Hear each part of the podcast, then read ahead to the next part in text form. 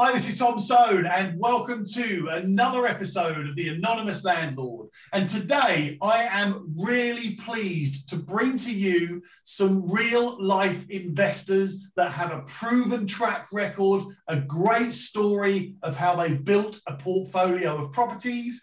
They specialize in rent to rent as well as buy, refurbish, refinance, or flip to let, as I call it. And today I'm very proud to bring them to you to share their story of how they got started, what sort of properties they were into, how they found properties, how they funded properties. And there's going to be a little bit of a twist in this one because there's a story here as well about how one part of this partnership overcame a difficult situation, which I bet a lot of people listening to this can relate to. Um, so we're going to share that story as well, and hopefully gives you a bit of motivation and a bit of confidence and inspiration to start investing for yourself. So I just want to say thank you very much to James and Kiera for joining me today. Thank you for having us. Thank you very much, Tom. It's our first one, so go easy. yes, I love that. This is your podcast virginity. That's right. Yeah, that's right. So, yeah, thank you very much for joining me. Thanks for giving your time to share your story. I think things like this, when you hear other people telling their story of how they got started and how they bought property and invested their money and so on, correct me if I'm wrong, but this kind of gives other people that motivation of, oh, well, if they can do it, I can do it. Yeah, I, I completely agree. Um, if I'm doing DIY, which I'm going to be doing today at home, um, or gardening, I've got a podcast on, and without that, I don't think I would have taken the steps, or we wouldn't have would have taken the steps quite as fast as we did. So yeah, I completely agree. Yeah, I think as well. You know, there are so many people that have fears about getting into property investing, and things might go wrong. They're going to lose all their money. The property is going to fall down. They're going to get the worst tenants in the world. All of those things and then they see somebody else who's had the same fears. Everybody has the fears. I've been doing this for 20 odd years and I still have those fears. Um, but yeah, so so thank you very much for letting me hear your story and letting everybody listen to this hear your story. No so um, let's start with Realm Properties, which is your business. Do you want to tell me a bit about how that what that is? Yeah, absolutely. So Realm is our newest and latest kind of venture with uh, two other directors, two other company owners. Um, and that is now our vehicle for both purchasing uh, properties that we're going to keep and properties that we're going to flip um, and turn over. Cool. Uh, Realm, what we've done is incorporate some skills of um, some other friends for more of the tech side. So they will they're a lot more savvy on the technicalities of online attracting investment and that side of it. Whereas me and Kiera have the background more on the ground as it will more, more front line of speaking to um, different people that are either offloading distressed properties, um, speaking to estate agents firsthand, sourcing them, and then setting up the the builds and the, the build outs of those properties. So you've really built your property investment plan, if you like, into a business. That's what it sounds like you did. You've got the right components in place, the right people in place, the right systems in place, and you're bringing in some tech as well to automate certain parts of that. Is that right? Absolutely. Yeah, that that is where we fell down. Um, it's that it was that whole thing in my head of um, you can get so far on your own, and then when me and Kiera started kind of crossing lines with like getting our targets aligned, um, we we got that that push, that that kind of drive on, and then we realised actually accountability, sharing it between. There's now four of us. Um, and we just keep the momentum going through conversation. They live local to us, they're friends of ours. Um, we we just it, it, keeps momentum going, and it's that thing of 100% of something or half of something even bigger, um, and that's where we saw the the benefit to, to for it for all of us. Yeah, that makes a lot of sense to me, and and I think that's where a lot of people make you'll either make that transition to become a proper investor or you'll stay put as just a simple landlord and neither is bad or good. It doesn't really matter. It's just some people make the transition into turning it into a business, growing it, expanding it, setting out business plans. Yeah. And, and so I agree. And you know what? What it is, it's the anonymous landlord, isn't it? That's the, the whole point of it, in that you're setting up systems and automation and management systems in order to allow your properties to make profit without you. And I guess that's the point, isn't it? Yeah, absolutely. Something that I know you allude to a lot and kind of going back through your back catalogue of um, every single phone call. I mean, we'll touch on it with the rent to rent, especially uh, later, but every single phone call we receive, we try and think what should be in place so that we're not receiving that phone call. Um, and trying to, you know, having that focus of that's how we're going to build. Um, it doesn't have to always be here's our plan. It can be the other way around as as something comes in, it won't come in again because the system will then be built. Yeah, I love that. And it rings true to me. Look, not every landlord or property investor wants to be anonymous. Some people actually want to do all of those phone calls, take all of those tenant calls, do all the viewings, do all the maintenance arrangements, and so on. That's fine. Um, personally, I think that the best way to be a property investor and a landlord is to not be a property investor and a landlord, if that makes sense, right? Just have the money come in. I'd rather have I'd rather have a little bit less money, just a little bit less money, but have all my time, all my mental health and sanity about me. Yeah. Um, now that's awesome, and and well done to you for for building that. It sounds like you learned the hard way. Tom, absolutely. And as you're saying that, I'm I'm just thinking back to the the initial ones of you, you think of a day rate and the, the amount you feel you're worth. And I, I'm I'm okay at painting and decorating. Um, I'm no professional, but I can I can do a room in double the time it takes a professional and, and to a good standard. But then you have to, and it's taken me from my background and my upbringing a long time to try and give those things away. Um, I was I was fine to give away, um, you know, fitting kitchens, uh, tiling stuff that I, I, wouldn't be able to do to their level. Um, but it was hard at first to pay someone, uh, I don't know, 150, 200 pound a day to to paint um, a property when I thought, cool, that's something that I've got the time. But then you realise that building relationships with someone like yourself, um, other estate agents, other letting agents, is actually in the long run has that higher return than it does for me to spend a day going to buy some paint, going to buy the materials, and then doing it ourselves. It took, it took us ages, and I'm still still trying to break that mold of. Our first, things. our first property, you literally, you and your dad decorated everywhere. You did the tiling, I did the cleaning, and I remember I used to dread tenant changeovers because it was very much us going in and doing everything. So at the time when we first got into property, we had them fully managed because we didn't know much about the lettings process. But again, we were very hands-on with regards to the the maintenance and the the DIY and stuff. And looking back now, I'm thinking, oh yeah, I certainly don't want to be going in and cleaning any flats.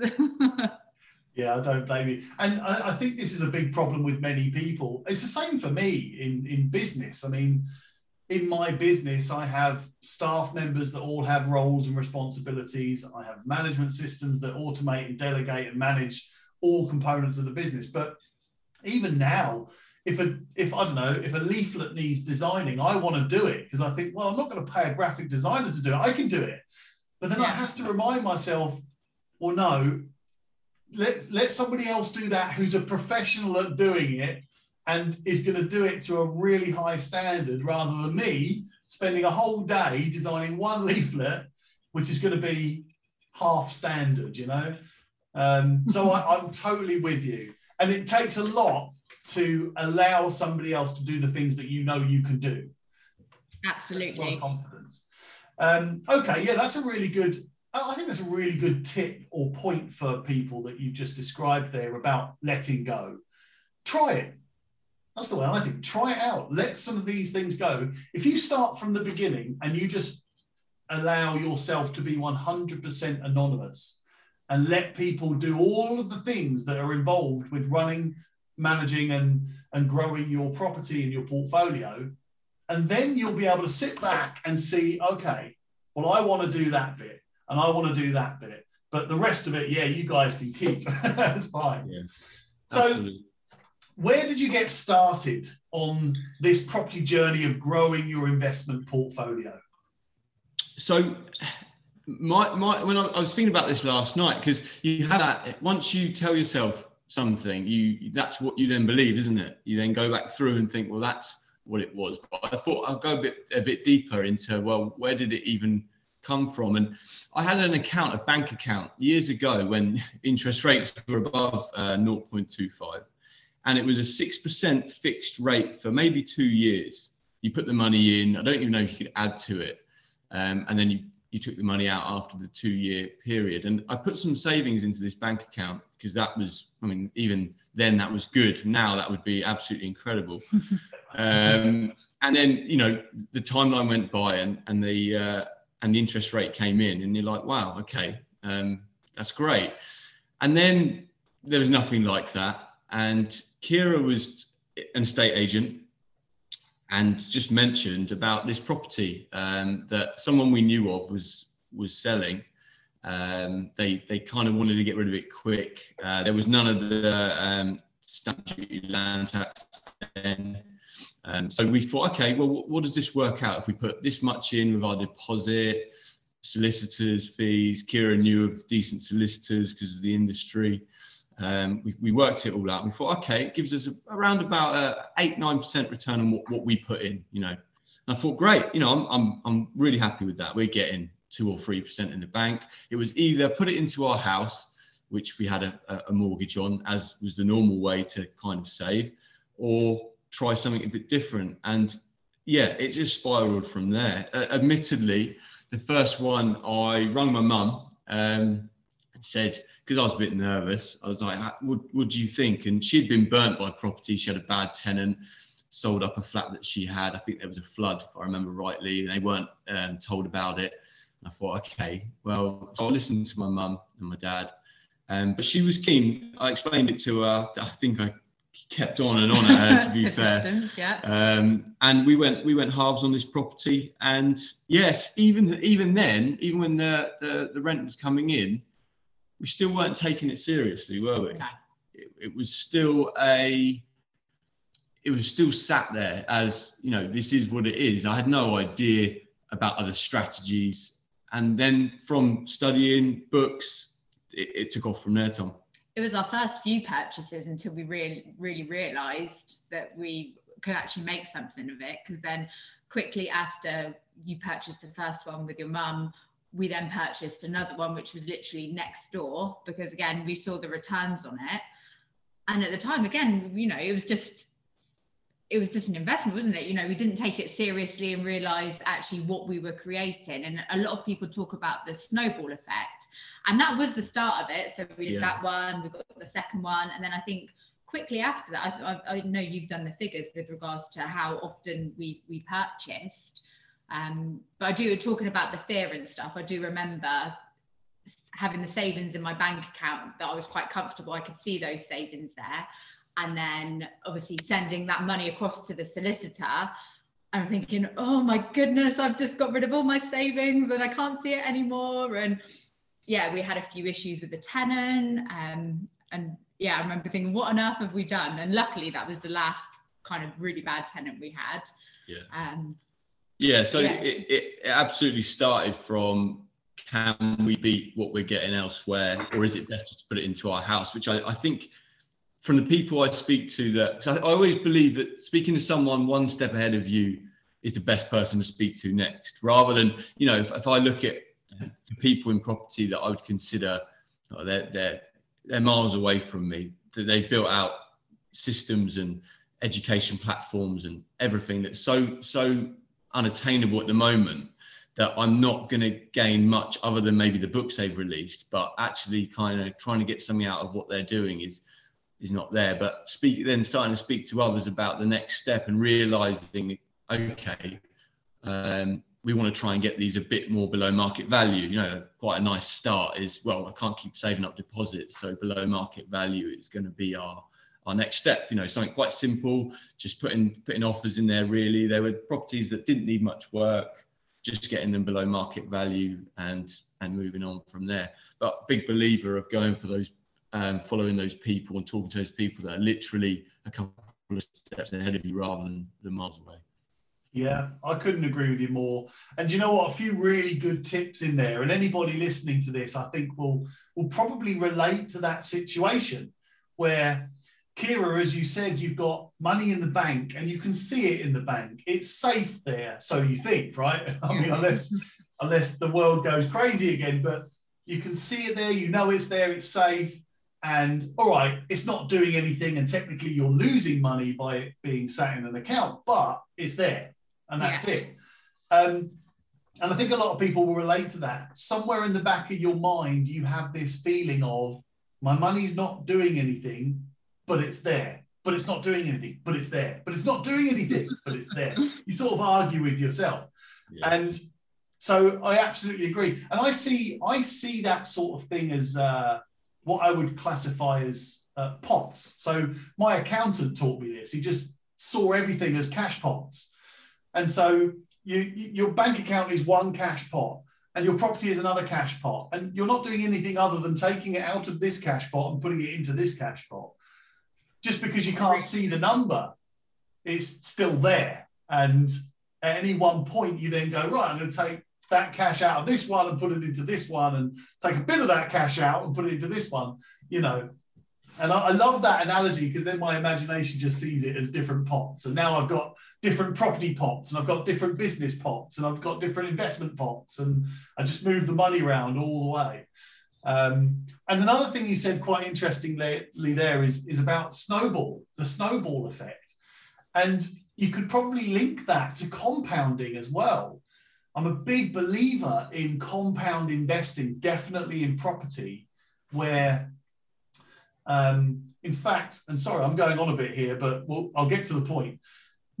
uh, one of the biggest mistakes I see property investors make, they set themselves a plan, say a five-year plan. I'm going to have uh, five properties in five years, and it's going to generate me a couple of couple of grand a month in in profit, right?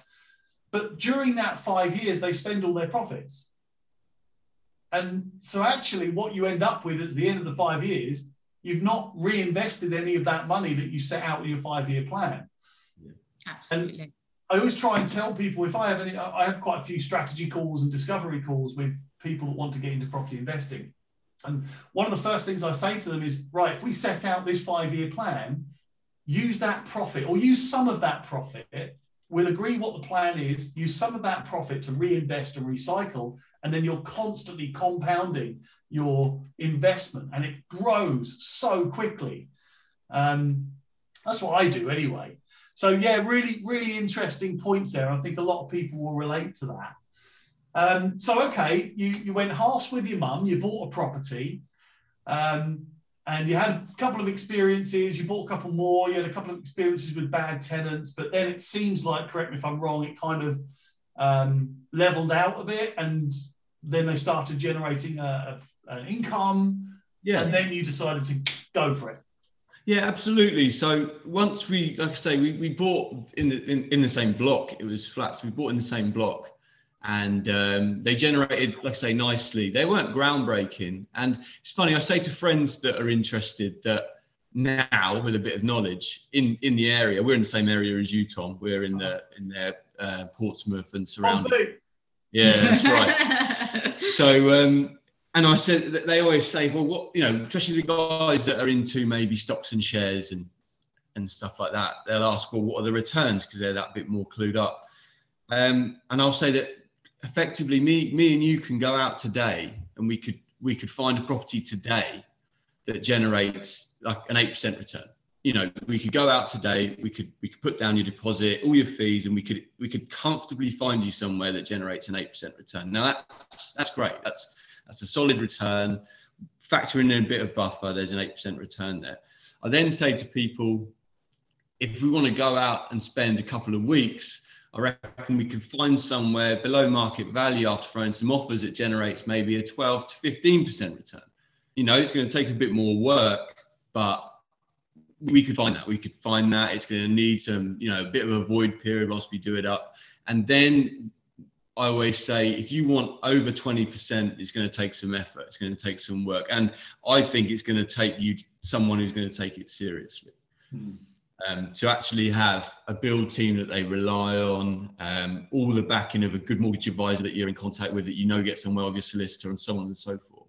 So I think uh, we started then linking our returns and looked at what we had to right we don't do we want to be managing people constantly and going for just the most dilapidated worst properties that we can find and then doing the numbers and then you know being being happy that all of our time is taken up by that and we're like no i still work a full-time job um, Kiera at the time was still working a full-time job. So we thought, no, what we're going to do is we're going to go for the ones that return um, what we would consider like we our goal was we wanted to get a 20% return, but we wanted to pull out 50% of our deposit. That was our benchmark.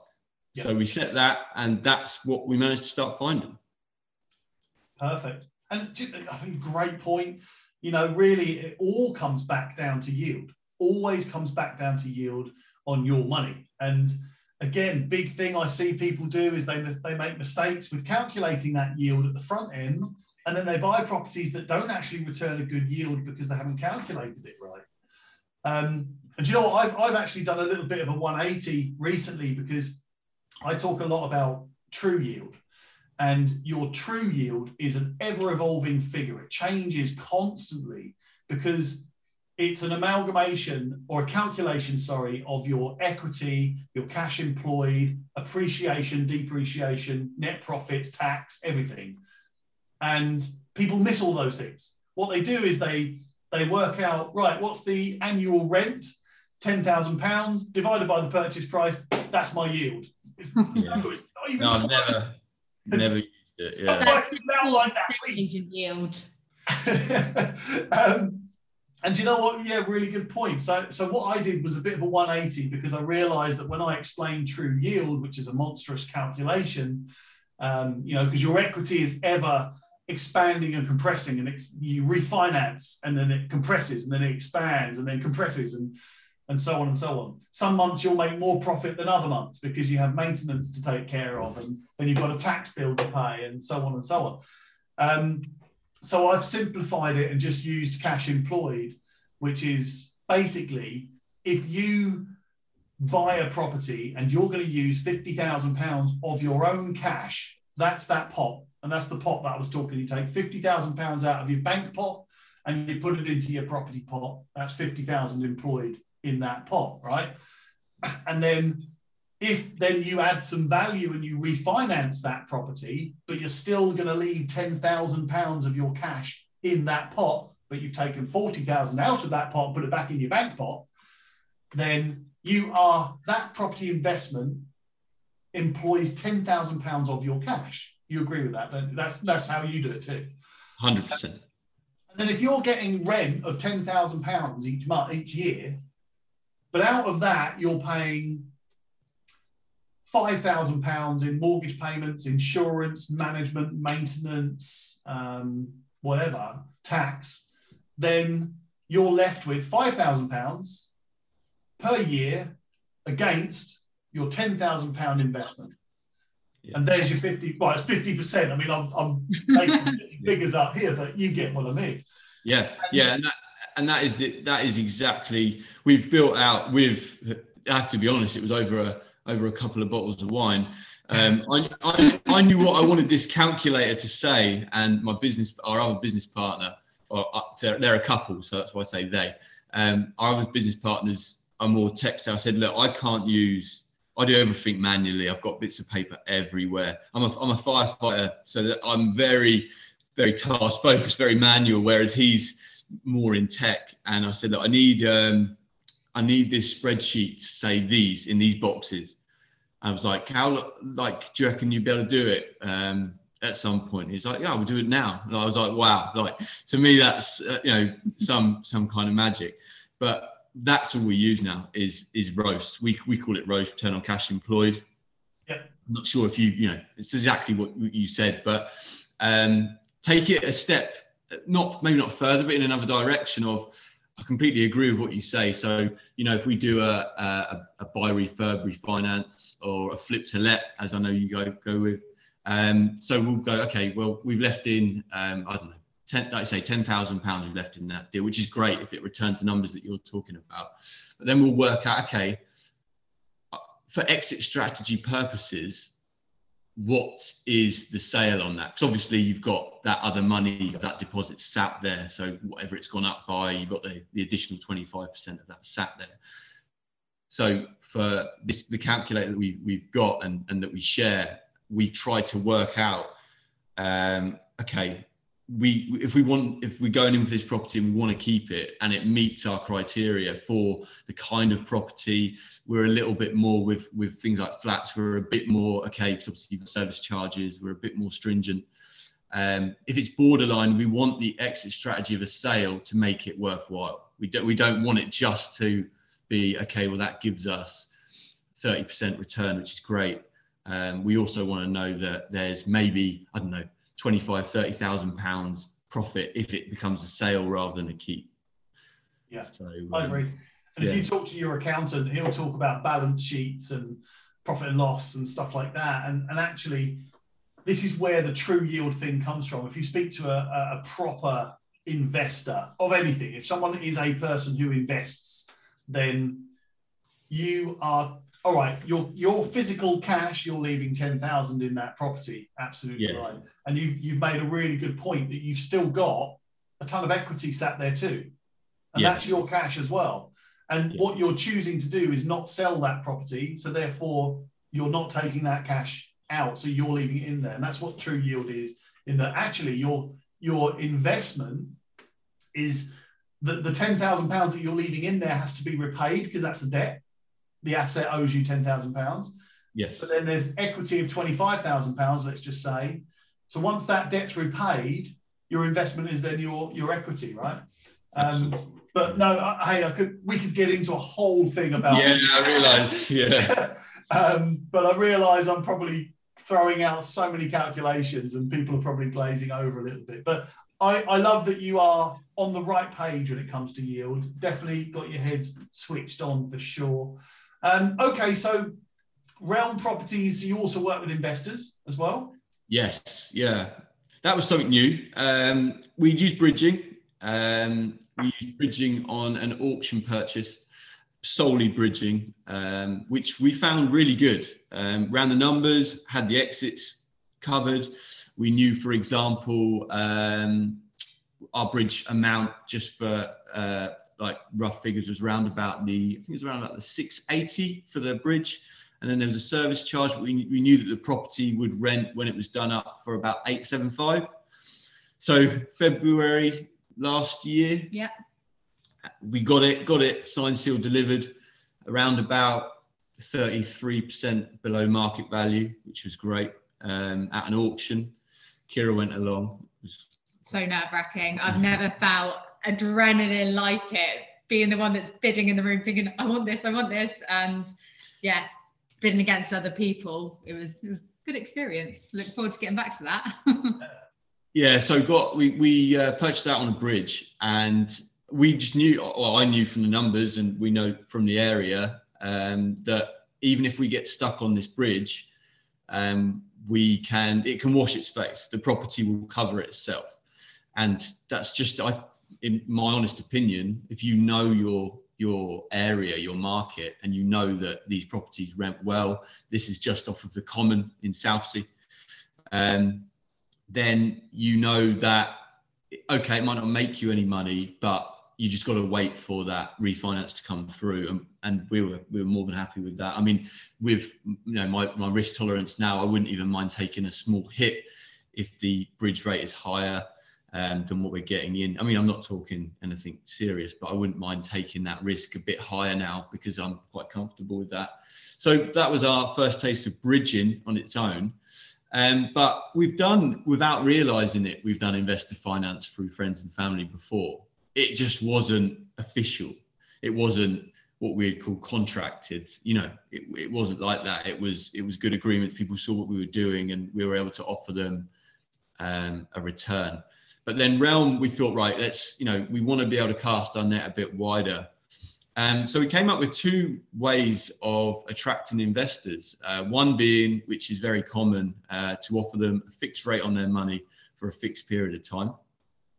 Um, and there's a lot of people we seem to get people around like the 30 30,000 pound upward mark that are quite interested in that because they're people that have got money saved and it's not doing anything. And that's a that's a large amount of money not to be earning interest. Whereas what we've started doing with our um, people that approach us and are like oh i've got 10 15,000 pounds um, and that is their savings. That is what they have.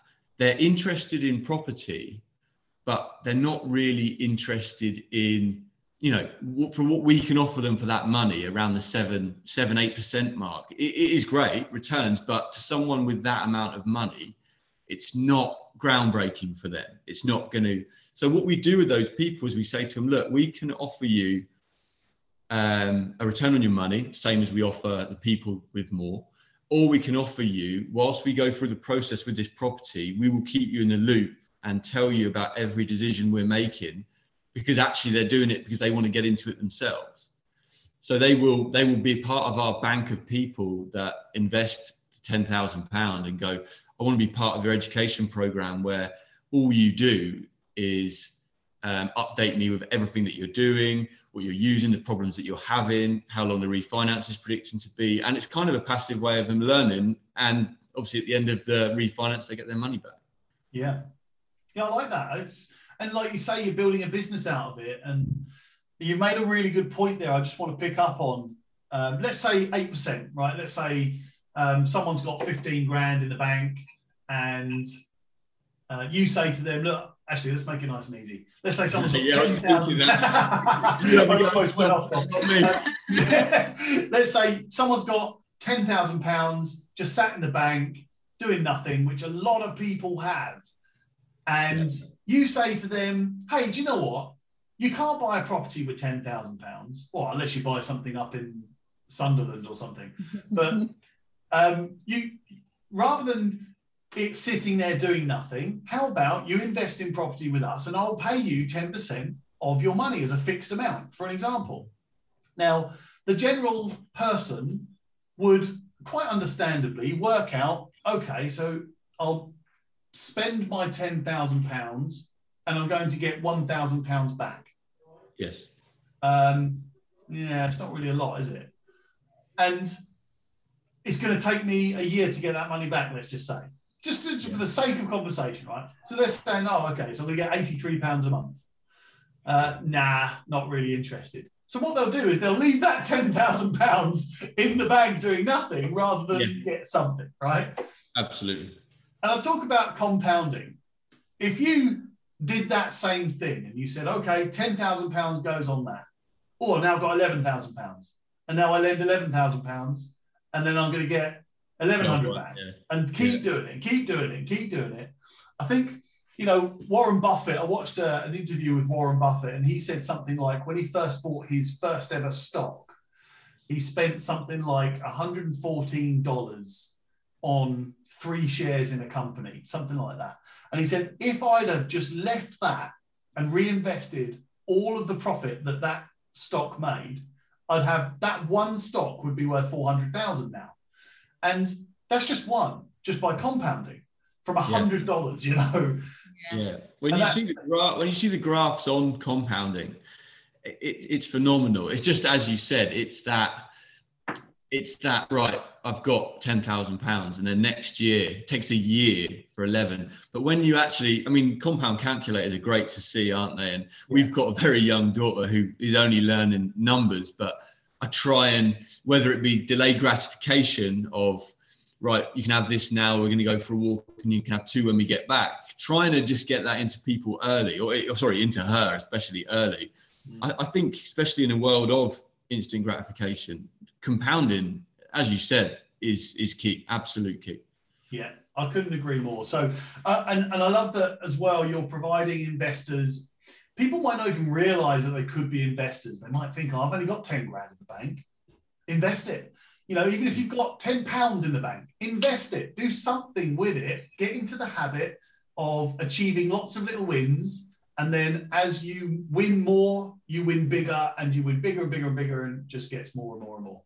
So um, just quickly before we go to the next part, um, if there is an investor out there that is thinking, do you know what?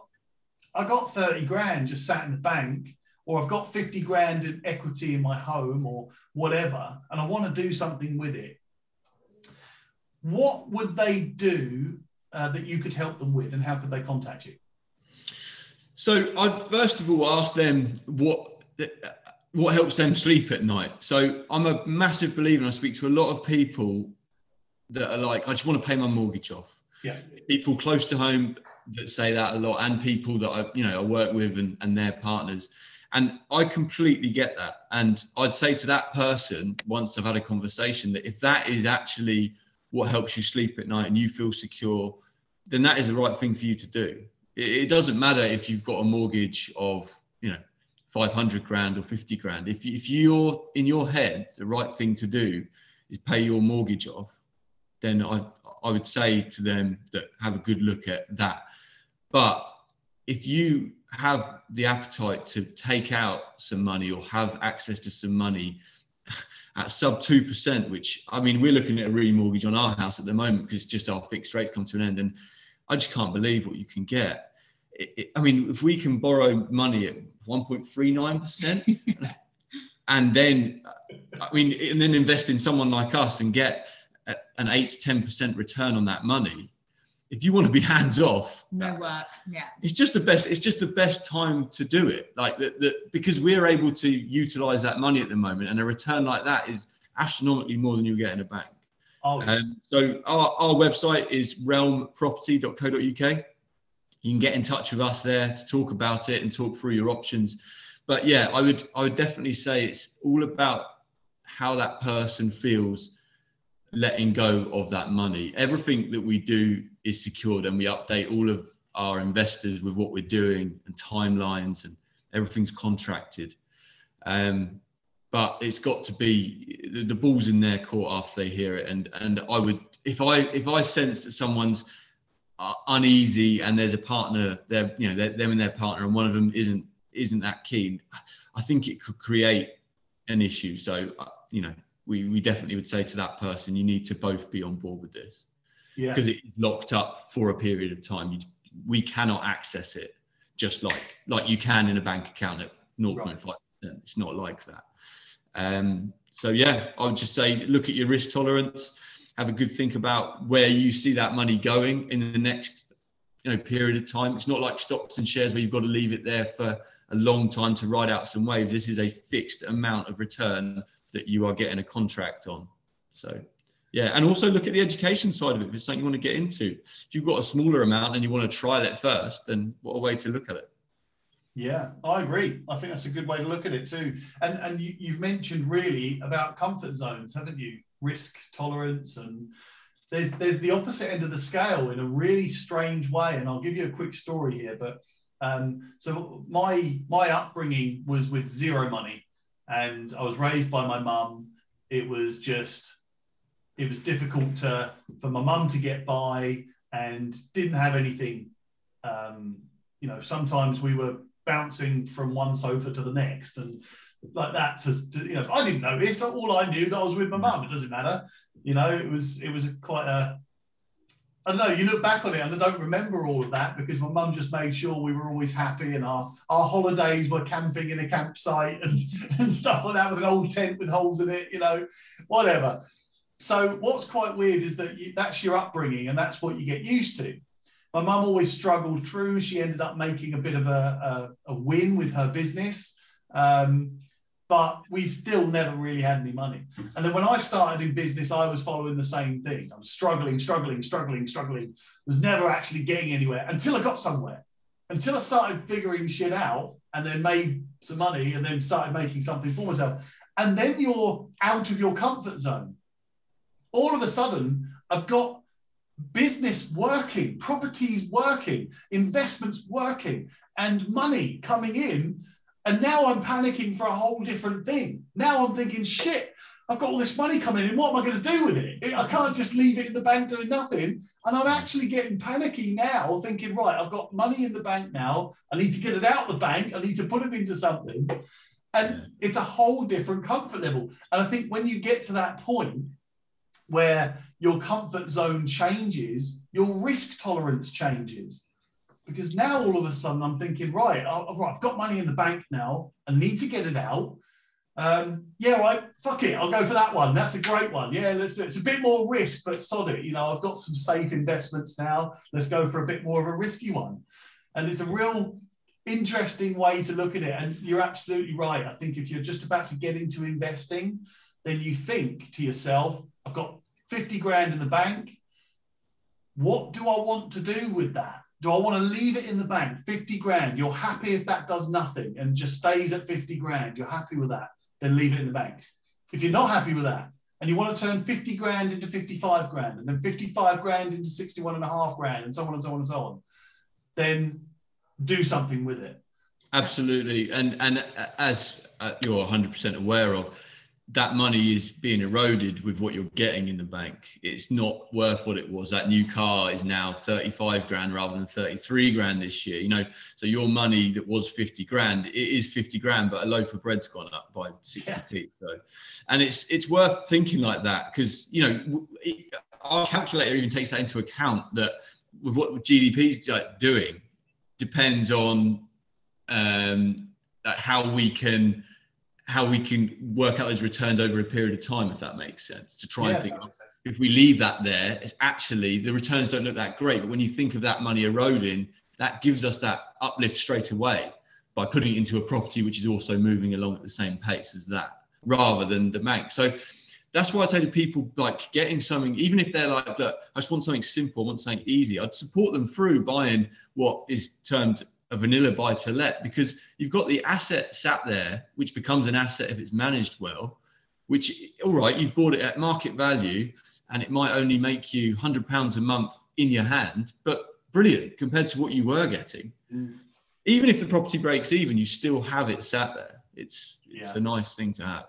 Yeah, you're right, and you've got something that has potential to grow in value as well, rather than just not. And and even it like even like you say, even if you break even, you've still got the potential yeah. for it to grow. Even if it doesn't grow this year or doesn't grow next year or doesn't grow for the next 10 years, you will always have that potential. Whereas if it's sat in the bank, it's guaranteed to drop in value. And, yeah. and again, that, that's a guarantee. You can't get it. That's yeah. just natural economics.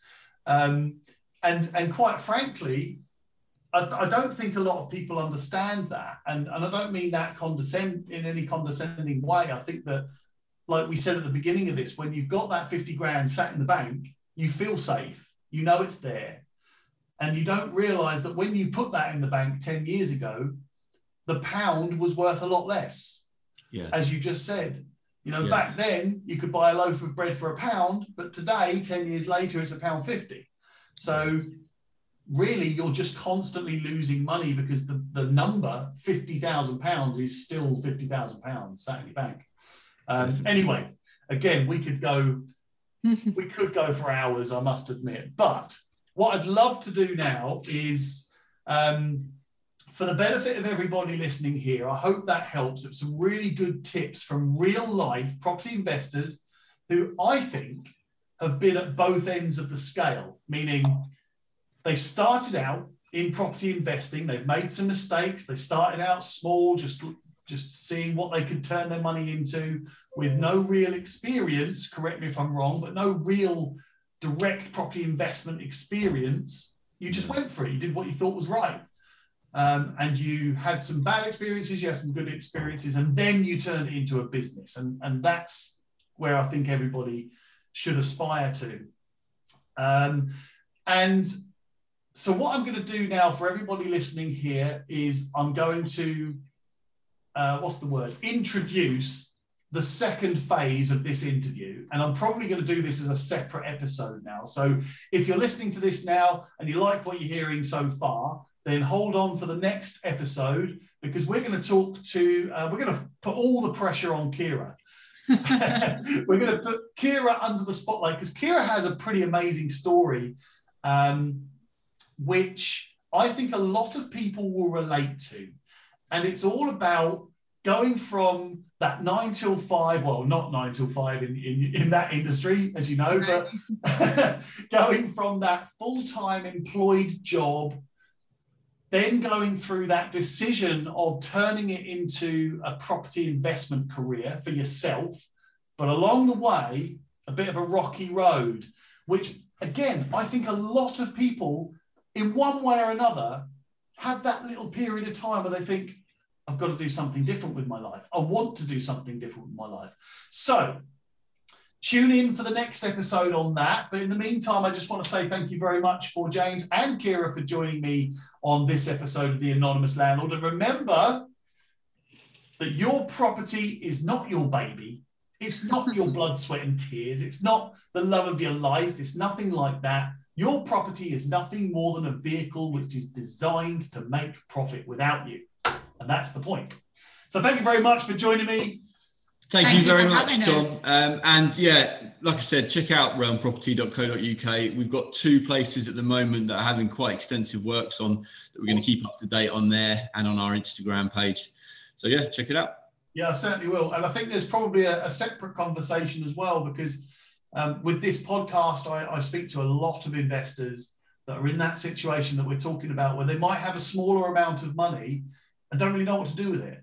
Um, and so, you know, there could be another conversation to have there as well. So, totally agree. Absolutely. Cool. All right. We'll try and help as many people as we can. Right. So, we'll end it there. Tune in for the next episode, and I will catch you on the other side.